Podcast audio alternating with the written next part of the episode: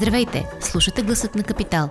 Седмичен подкаст, в който журналистите разказват интересна история от света на политиката, економиката или бизнеса в дълбочина, с контекст и анализ. В този специален епизод за коронавируса и как той помете финансовите пазари, ще чуете разговор на Андрей Любенов с инвестиционните консултанти Цветослав Цачев и Ивайло Томов. Днешното издание на подкаста на Капитал е малко по-специално. То се случи по-бързо като планиране от обикновено, защото темата за вируса, който обикаля света, изведнъж навлезе в дневния ред на всички домакинства, инвеститори, по пазарите, в анализите. Вече има данни, че в близо 80 държави има регистрирани случаи на коронавирус. Все още такъв в България няма по официални данни. Но информацията за заболеваемост, смъртност, пренасене на, на тази зараза са далеч не са категорични, дори и често случаи са противоречиви. Със сигурност многото говорене по тази тема предизвиква страх, на места паника и нерационално поведение. Видяхме го на пазарите миналата седмица.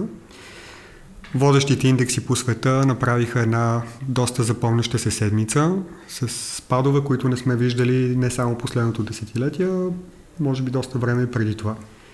Какво да очакваме през следващите седмици, месеци или малко по-средносрочно? Ще се опитаме днес да коментираме с Цветослав Цачев, главен инвестиционен консултант в Елана Трейдинг. Здравейте. И Ивайло Томов, инвестиционен консултант в Soft International Securities. Здравейте. Здравейте и на двамата. Правим оговорката, ние не сме с маски, говорим свободно да, за тази зараза. Какво всъщност се случи миналата седмица? В края на седмицата видяхме а, обощаващи данни за, за трите пазарна капитализация в размер на трилиони долари. Водещи компании имаха, регистрираха страхотен спад в цената на акциите си на фона на еуфорията, която имахме десетина дни по-рано. Нови исторически върхове, много силни отчети, добри очаквания за бъдещето. Сякаш един душ си изсипа на пазарите. Нека да започнем първо с това какво се случи в краят на януари, когато има един много емблематичен а, случай, една компания, която а, показва всъщност как разсъждава пазара и как се смени много бързо мнението. Това е Apple. Apple, които в краят на януари казаха, че ще бъдат засегнати от случващото се тогава, към този момент, в Китай, където има затваряне на някои производства, където има намаляване на търсенето. Акцията следващите, тя падна веднага след тази новина, но следващите няколко дни направи нов абсолютен рекорд. И а, сега тя е една от водещите, които, а, които падат. Застигнем до там, че на практика в края на миналата седмица а, за, за по-малко от две седмици имаше най-силният спад от абсолютни върхове до абсолютни дъна за последните 12 месеца, който е съпоставим с това, което се е случило в началото на голямата депресия. Как Това е 29-та година. От еуфория към някаква... Към, към страх и паника, да. Тотален страх. Защото инвеститорите игнорираха изцяло факта, че втората по големина економика и най-големият производител – а, Китай също вторият по големина потребител на, а, на стоки и услуги а, не работи. Не работи за един месец. И когато а, установиха, че всъщност има, когато някой каза паника, нали, пожар, а, се оказа, че изходът е много, много тесен. Затова видяхме 16% спад на индексите, което наистина е най-бързият спад за последните 100 години. Толкова а, се прецениха инвеститорите, че когато Федералният резерв а, свали лихвата извънредно с половин процент, разпродажбите продължиха. Какво всъщност, защо така стана? Федералният резерв намали лихвата неочаквано рязко, те сякаш признаха има някакъв слон в стаята, ние не знаем точно какво да направим, но в момента единственото, което Централната банка може да направи е да намали лихвите. Това трябва ли да успокои или трябва по-скоро да предизвика по-задълбочен размисъл какво ни очаква? В случая по-скоро притесни пазарите, тъй като както и самия Федерален резерв, така и инвеститорите не очакват проблема с коронавируса да бъде решен с по-низки лихви. В крайна сметка това няма да накара хората да потребяват повече, тъй като други неща ги притесняват. Интересното наистина е за този спад, че не е толкова колко е дълбок, а колко бързо се случи. А, това общо взето се случва само когато започва една рецесия. Така че въпросът е това дали а, ефтините пари ще могат да а, спрат тази рецесия, която видимо може да тръгне от Китай. Добре да поговорим за мерките, които биха могли да се вземат. През уикенда имаше едно блиц събиране на, на позиции от G7, големите економики и там очакванията са, че те отново ще излезат на пазара с някакви мерки. Какви мерки могат да се вземат сега, ако начертаем паралел с предишната такава голяма криза от преди 10 на години, когато лихвените проценти бяха високи, а на пазара ликвидност липсваше, сега сякаш е точно обратното. Ликвидност има изобилие, лихвите са ниски, дори отрицателни в а, много от държавите, американският дълг е на, рекорд, на рекордно ниска доходност. Какви са инструментите, които могат да се използват за стимул? Аз съм а, изключително скептично настроен към тези а, мерки, защото това са мерки за справяне с а, а, обикновена финансова криза или, или економическа рецесия, когато бизнесът спира да, да инвестира и това се пренася постепенно в економиката, когато ипотечните заеми а, пресъхват, когато а, хората трябва да, да получат а, увеличение на реалния си доход, всъщност по един от следните начини, или по-малко лихви да плащат, или цените на, на, на, на стоките да, да паднат. Нито едно от тези неща не, няма да се промени с, а, с намаляване на лихвите. В Европа всъщност лихвите са отрицателни и какво от това?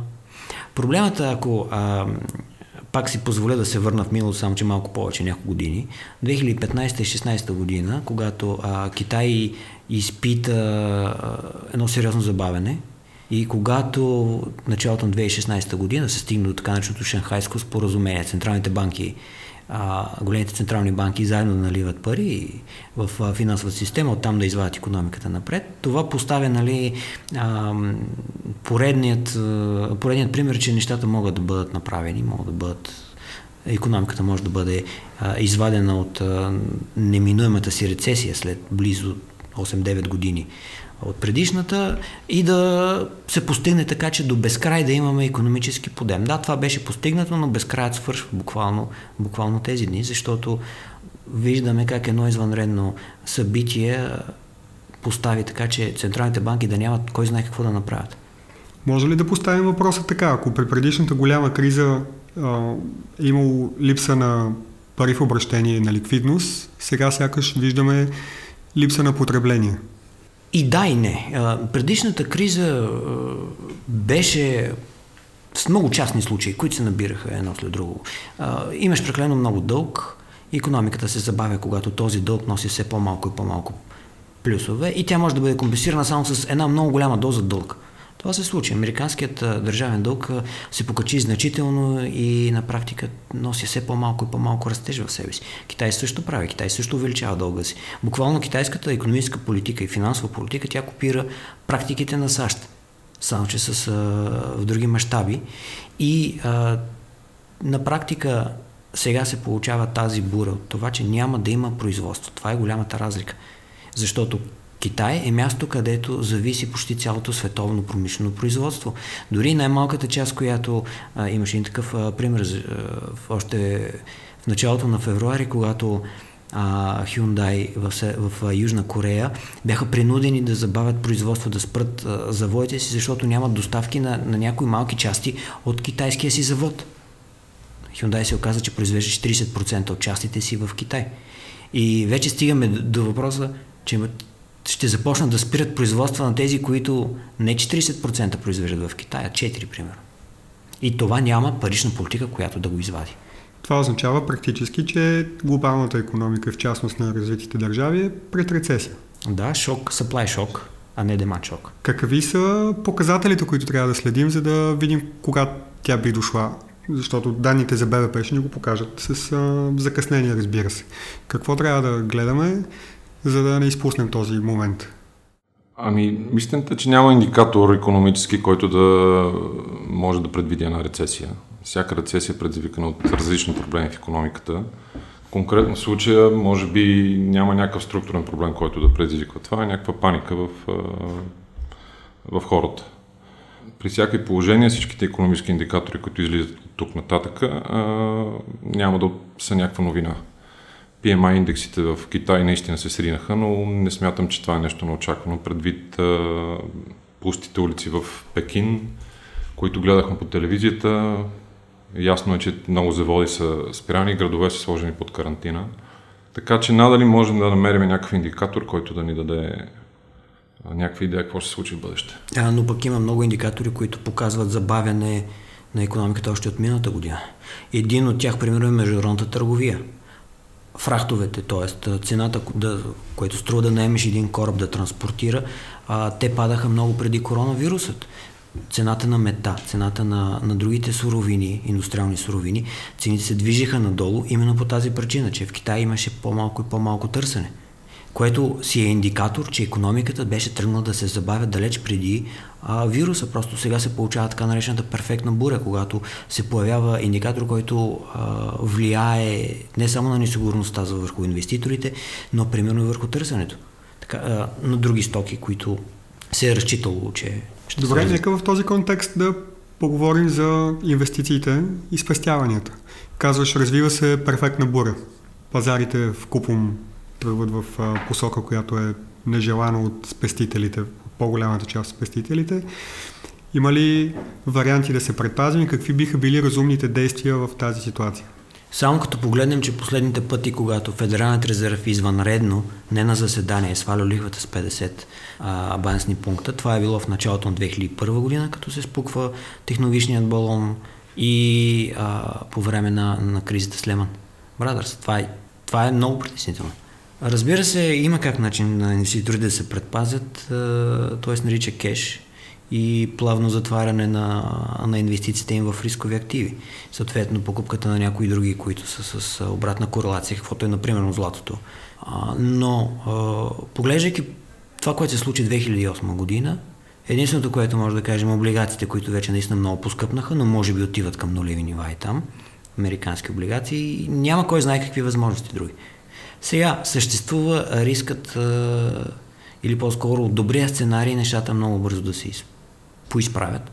Тоест постепенно китайската економика да започне да работи, този а, а, шок, който имаме в доставките да не се материализира и да си останеме само с 2-3 месеца на затваряне на някои области в световната економика, малко паника, да бъде компенсирано примерно покупките на автомобили а, с покупките примерно на хранителни стоки и да не се усети върху брутния вътрешен продукт. Ако се върна на, предишния, на предишният въпрос, къде ще се види и реално кризата, тя се вижда, когато почне да расте безработицата. Не само в Америка, и в Европа. Това звучи като по-скоро оптимистичен сценарий за 2-3 месеца нестабилно. Да, това е оптимистичният сценарий. Това е оптимистичният сценарий. Някакъв по-реалистичен ниво ти как ами, смяташ? Не бих се нел да говоря за сценарий. А искам и се малко да разграничиме инвеститора от трейдера. А, тоест, за да сме полезни все пак на слушателите, е, е важно да кажем, че не трябва да се водят по движенията на пазара и по заглавията в медиите, а по-скоро да се образят инвестиционната си стратегия с това колко риск могат да носят. Е, ще дам един пример. Е, S&P нали, до момента от началото на годината е близо минус 7% спад, докато примерно една балансирана стратегия 60-40 е около нулата, а примерно една риск парите стратегия от началото на годината имат доходност от 3,3%. Тоест, ако вие бяхте избрали някаква по-консервативна инвестиционна стратегия, този спад нямаше чак толкова да ви шокира. Даже ако начетете заглавията, може би нямаше да разберете, че на пазара на акции се случва срив. Все пак сривът е само там. Бондовете се покачват, златото се покачва, така че ако сте балансиран инвеститор, стресът е доста по-малък. Добре, каза да разграничим инвеститорите спести, спестяващи и трупащи дългосрочно а, някаква стратегия и търсещи по-умерен доход от трейдерите. Какво да кажем на трейдерите, защото обикновено след такива мащабни разпродажби започват да се задават въпросите сега ли е времето да се инвестира. Според вас сега ли е времето да се инвестира в тези по-загубили от стоеността си акции или е, време, или е нужно да се изчака? Ами не се нямам да правя прогнози. Със сигурност е добро време да се инвестира, ако инвестирате дългосрочно с някаква стратегия и цел. ако искате да хванете дъното на пазара, не смятам, че има рецепта, която аз или някой друг може да, да даде. Тя рецептата за хващане на дъното е да се купува веднъж, на, веднъж месечно, веднъж на 3 месеца, нали? докато, докато пазара обърне следващите 12 или 18 или 24 месеца. А, и също времено се разчита в такъв случай, че след 10 години всичко това ще, а, ще е много на плюс, както се случи 2008 година. Сега, а, препоръката, разбира се, за инвеститорите е да вземат много по-дефанзивни позиции.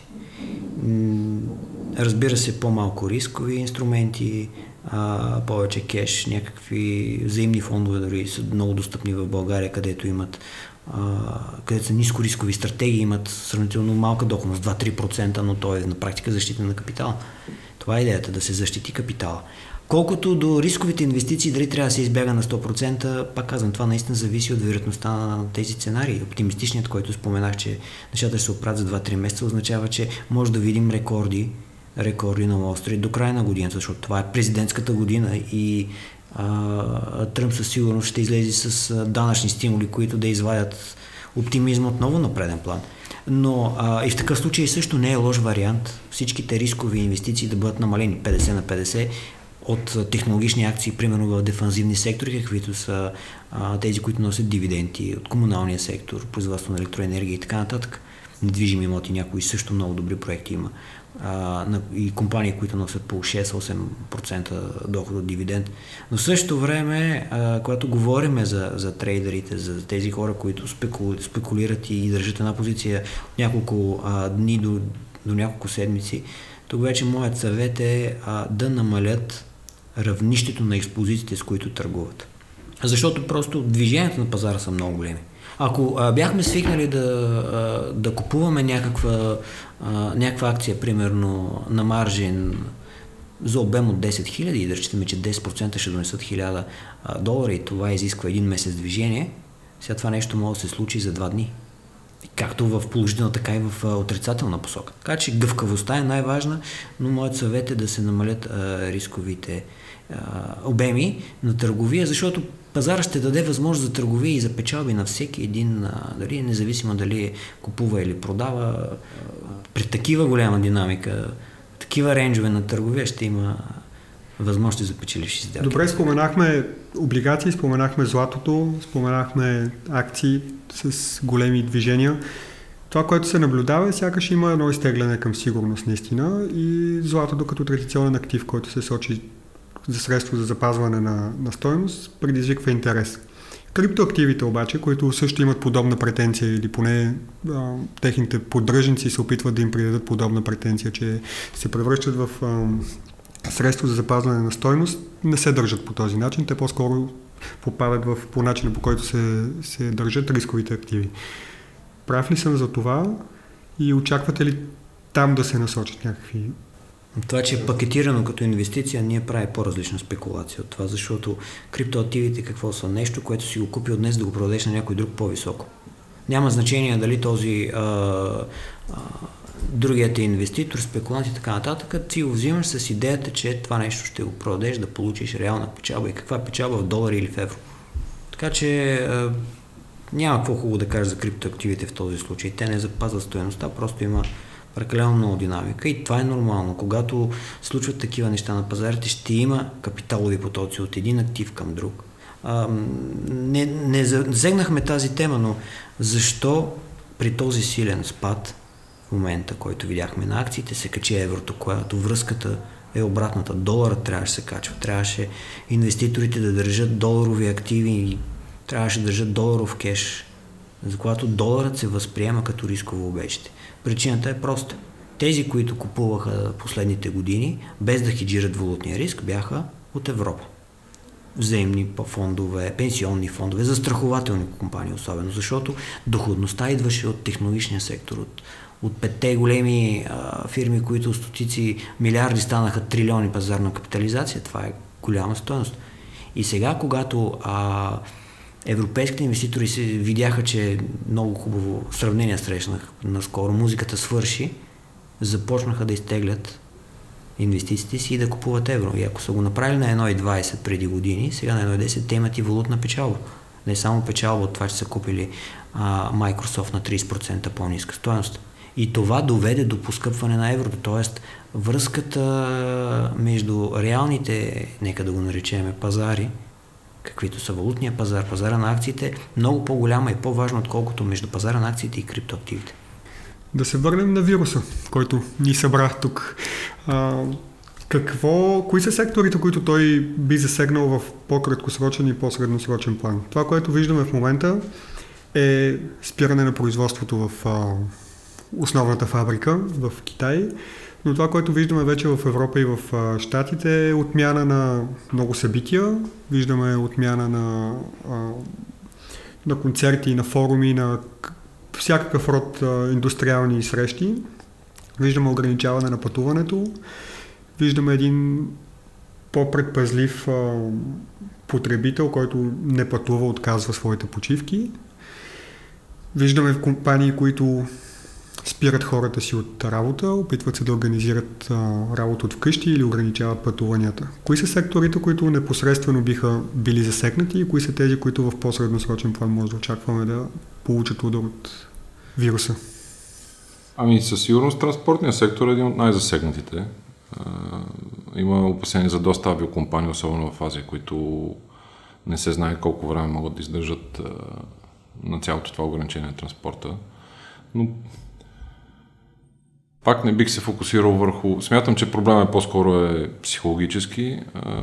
Вируси е имал друг път такива кризи, така че те ще отминат. Въпросът е по-скоро хората да започнат да се приспособяват и да живеят малко по-спокойно на този етап. Смяташ ли, че е възможно този тип психологически нагласи да предизвикат по-песимистичен сценарий за економиката и за пазарите, ако в по- по-дълъг план продължи тази предпазливост? Да, да, разбира се, че е възможно, ако в крайна сметка мерките, които взимат в Китай, продължат или си прехвърлят в Европа или в Штатите, е абсолютно реално, но няма как да го предвидим. Нека да очертаем първо а, самите сценарии. Оптимистични го казахме. Два-три месеца. Два-три месеца, надолу, после... да, който хората не потребяват, да кажем, телефони, електроника, автомобили и постепенно, като скачат температурите, вирусът отминава и всеки наваксва с а, покупките си и на практика идеята беше, че и всъщност прогнозите до, до преди седмица две бяха, че второто тримесечие ще навакса изцяло загубите от първото тримесечие. Сега не знам дали МВФ и другите стоят на, на тези, Световната банка, на, на, на тези си прогнози, но а, това е оптимистичният сценарий който като теглим чертата на годината ще има просто едно забавяне, което, както казах, наблюдаваме вече от няколко години. От, всъщност от 2007 година насам вече ставаме все по-бавни и по-бавно економически растеж световен мащаб. Така, а, нека да кажем песимистичната стратегия, защото то ще е някъде между тях двете. Най-лошият сценарий, в който е китайската економика да остане с още един месец затворена. След това ще бъде отворена, защото альтернативата е тя наистина да се разпадне и за съжаление това важи за всяка една економика, която първо се вкарва в карантина, после се пуска и се казва, болестта колкото и да се развие по-зле е, когато не ти работят комуналните услуги, когато нямаш хранителни доставки, когато нищо не работи. И а, предполагам, че следващия месец, март, този месец, март, ще има постепенното рестартиране на тази, на тази економика. Негативният вариант е, че ще видим Япония и Южна Корея в много по-сериозно затваряне, отделни щати в Америка, и цели региони в Европа, както стана с Италия. Така, всичко това ще доведе до а, рязко намаление на потреблението и когато добавим факта, че светът е на върха на економическия цикъл след 12 години растеж и натрупване на дългове, стигаме до въпроса дали няма да видиме криза с дългова криза. И най-лошият сценарий е точно това – Компаниите не могат да обслужват дълговете си, държавите трябва да печатат дългове, но тези нови дългове всъщност те не, не водят, те не отиват в реалният бизнес поради една или друга причина. И този корпоративни фалити ще почнат да водят до съкръщане на работни места, и оттам кризата ще бъде паралелно, чисто економическа и чисто финансова, съчетание в едно, както стана 2008 година. Само, че тези сектори, които ще бъдат засегнати, задлъжнели сектори, ще видиме компании, които сега са имали инвестиционен кредитен рейтинг, които стават джен бондове и които няма кой да ги купи, които се сриват от това, не могат да се финансират. а, големи загуби в финансовата система, като пенсионни фондове, застрахователни компании, които всъщност са изкупили тези, облига, тези облигации, които те ще трябва да ги отчитат като загуби и да ги изхвърлят на пазара. Защото са, регулаторно им е забранено да бъде. Такива компании има много. Говориме за трилиони долари. Част от този дълг, не малка част от този дълг се намира в Китай, китайски строителни компании.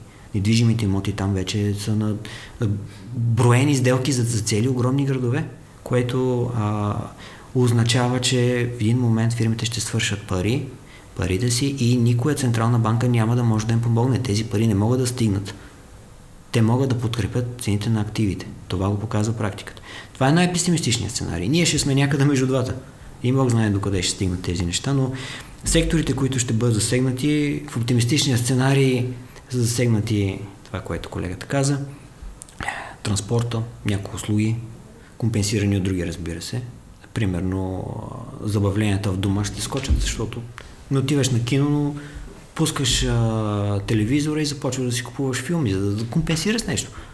Нали? А, компания, която създава софтуер за видео а, конферентни връзки, да могат хората да работят вкъщи, тя ще, ще се качи, но, но всички останали ще бъдат в по-слаба ситуация.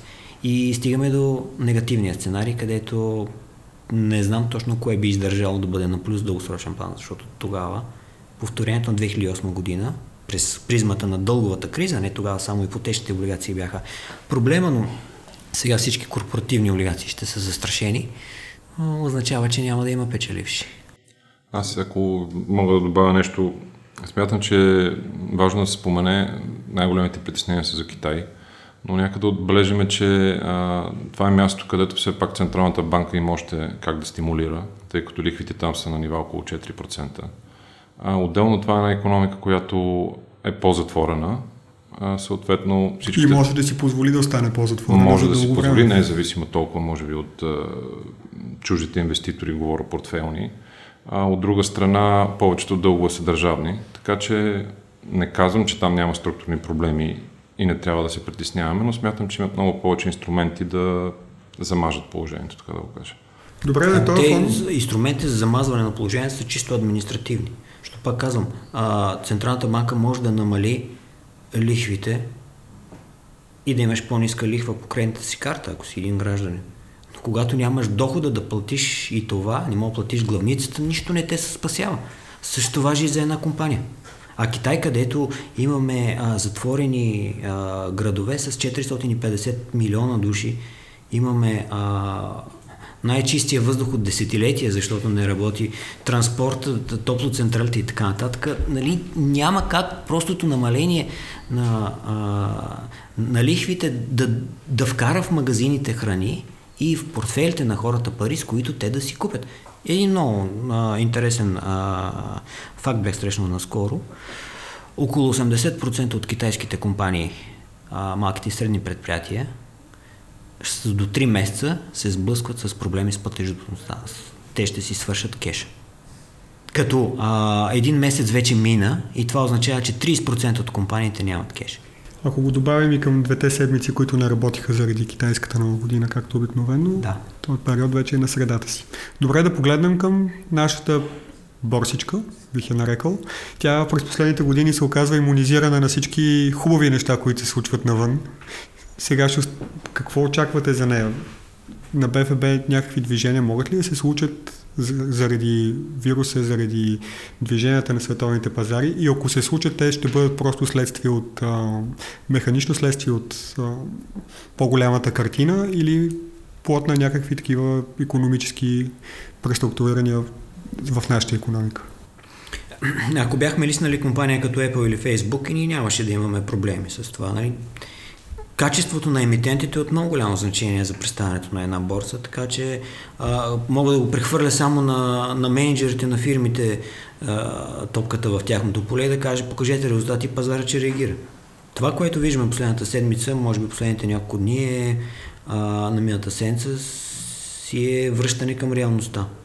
Защото, да, иммунизирано от добрите новини, поради една или друга причина, но ако инвеститорите разберат, че всъщност им предстои да видят не няколко процента спад на резултатите на компаниите, които изнасят за Германия, а 40% спад, ясно е, че няма как да не се пренесат проблемите и това започва да се вижда. Нека да не бъдем, пак казвам, песимисти, още не е очертана вероятността а, от рецесия да е 100% и, и мога да се окаже по-черноглед, отколкото трябва да бъде, но това е основната причина. Аз честно казвам, не следя много отблизо българската борса. Говорили сме си с теб и преди, че от няколко години общо взето ние насочваме всички инвестиции на чуждите пазари. Нашата борса доста малка, неликвидна, транзакционните разходи са по-високи, има много примери на, през годините на, как да кажа, недобри корпоративни практики, които ощетяват миноритарните акционери. Дори ако погледнете един индекс Sofix, надали е толкова представителен за, за економиката, за економиката като цяло на България. А, така че всичко това, което изборих, прави доста рисков в този пазар и не виждам откъде може да дойде някаква доходност, която да компенсира инвеститорите за поемането на този риск. Така че Ето, нямам някакви прогнози конкретни за Въпросът е кое ще бъде по-малко грозното. Това е конкурса за красота, коя и ще се избира коя е по-малко грозната. Ако, ако говорим за, за негативния сценарий 2008 година, кой ще падне по-малко? Ние бяхме тогава най-красивата 2007 година и станахме а, най-грозната съответно. Сега сме най-грозната и като нищо няма да се очуда, ако ние се окажем най- най-красивият пазар, защото а, тук имаме и някои интересни дружества, които са безумно подценени от гледна точка на на, на съответната оценка, която имат, примерно, американски банки в, а, на Уолл Стрит, които също ще бъдат засегнати много, много сериозно. А, за представителността на економиката мога да кажа само едно нещо. Ако погледнем S&P 500, той вече също не е представителен за економиката. Той а, се движи от пет големи Той а, компании. От петте големи. Да, от петте големи компании, които, както а, споменах преди малко, привличат а, капиталите от Европа, защото тук са нулеви а, доходности. Тук има старата, нека да наречем, старата традиционна индустрия, а не новите технологични а, балони. Преди, а, Apple преди да, а, преди няколко години стъргуваше на, на съотношение цена печалба от 12 което го поставяше изключително атрактивна а, компания. Тя беше с, с такъв коефициент, толкова нисък коефициент за оценка, а, заедно с а, машиностроенето. Сега, разбира се, е много повече. И а, когато започне това пренареждане на картите отново, мисля, че а, инвеститорите ще търсят доходност и стабилност на, на бизнес модела. Ние имаме не лоши компании в финансовата сфера, които носят добри дивиденти. И да, пазарната ситуация е такава, че всичко ще поевтинява. Въпросът е кой ще падне по-малко и кой после ще, а, ще позволи на инвеститорите да прехвърлят парите си от, от един актив към друг. Добре, да обобщим това, което казахме до тук и някакви препоръки към а, нашите слушатели. Тъмно е, може би ще стъмни още повече. Въпросът е колко дълго време ще продължи а, това забавяне на, на економическата активност. Пазарите би следвало тези а, моментни движения, които виждаме нагоре и надолу, да се използват за ограничаване на рискови позиции и за преструктуриране по посока по-умерени а, инвестиционни цели. Ами, ако погледнем от това, че а, пазарът наистина се беше качил в Америка страшно много. А, ето един пример. Ако падне с 30%, ще се върне там, където беше 2018 година. Нали, преди големи, след преди всъщност големия си спад в края на 2018 година. Така че а, има пространство за, за, за корекция и а, плашещото е как а, ще се повторят нещата по един и същи начин. Супер оптимизъм, първата паника, след това всички ще кажат, не, това е временно, а всъщност ние ще говорим за, за навлизане на мечи пазар, защото това, което видяхме през февруари, беше всъщност сигнал, че имаме мечи пазар. Гледайки графиката, за първи път имаме толкова силно, а, силна промяна на тренда и тя не е просто нещо, което ще отмине. Явно а, инвеститорите трябваше да получат този голям шок, за да разберат, че не може само с нарастване на дълговете и, и, и, и с а, технологиите, които разрушават старите индустрии, да се прави економически растеж. Иво, да обобщим? Ами, аз бих искал да кажа, че не знам, този пазар, бичия пазар в Штатите, може би така най-мразения пазар последните години. А, всяка година общо взето има някакви аргументи, че предстои рецесия, а всъщност всичко се оказва просто една корекция. А, така че нека не подценяваме американската економика. Технологичните компании наистина променят света. Те са мултинационални. Печалбите са им на all-time high, както въобще печалбите на компаниите в S&P. Така че по-вероятно е за мен пазара да продължи възходящата си посока. Разбира се, да, последната година доста се покачиха съотношенията цена-печалба на американския пазар, така че една такава корекция е обоснована, но на този етап смятам, че е само корекция. Като съвет към инвеститорите мога да кажа само това. Ако наистина този спад ви е притеснил, спада в вашия портфел, а, значи просто имате стратегия, която не отговаря на вашите възможности. Бъдете по-консервативни, диверсифицирайте повече. А, спадат все пак и само на пазара на акции. Добре, благодаря ви. Аз бях Андрей Любанов. С мен днес по темата за пазарите и вируса разговаряха Цветослав Цачев, главен инвестиционен консултант от Телана Трейдинг и Ивайло Томов, инвестиционен консултант на Sophia International Securities. Благодаря ви. Ако този епизод ви хареса и искате да слушате новите епизоди веднага, щом излязат, абонирайте се за гласът на Капитал в Apple Podcasts, Google Podcasts или Spotify – Обратна връзка за гласът на Капитал можете да ни изпращате на подкаст Capital.bg или в познатите ви профили на Капитал в Facebook и Twitter. Музиката, която чувате в този подкаст е написана от композитора Петър Дундаков специално за Капитал. Аз съм Зорница Стоилова, а епизодът монтира Тихомир Колев.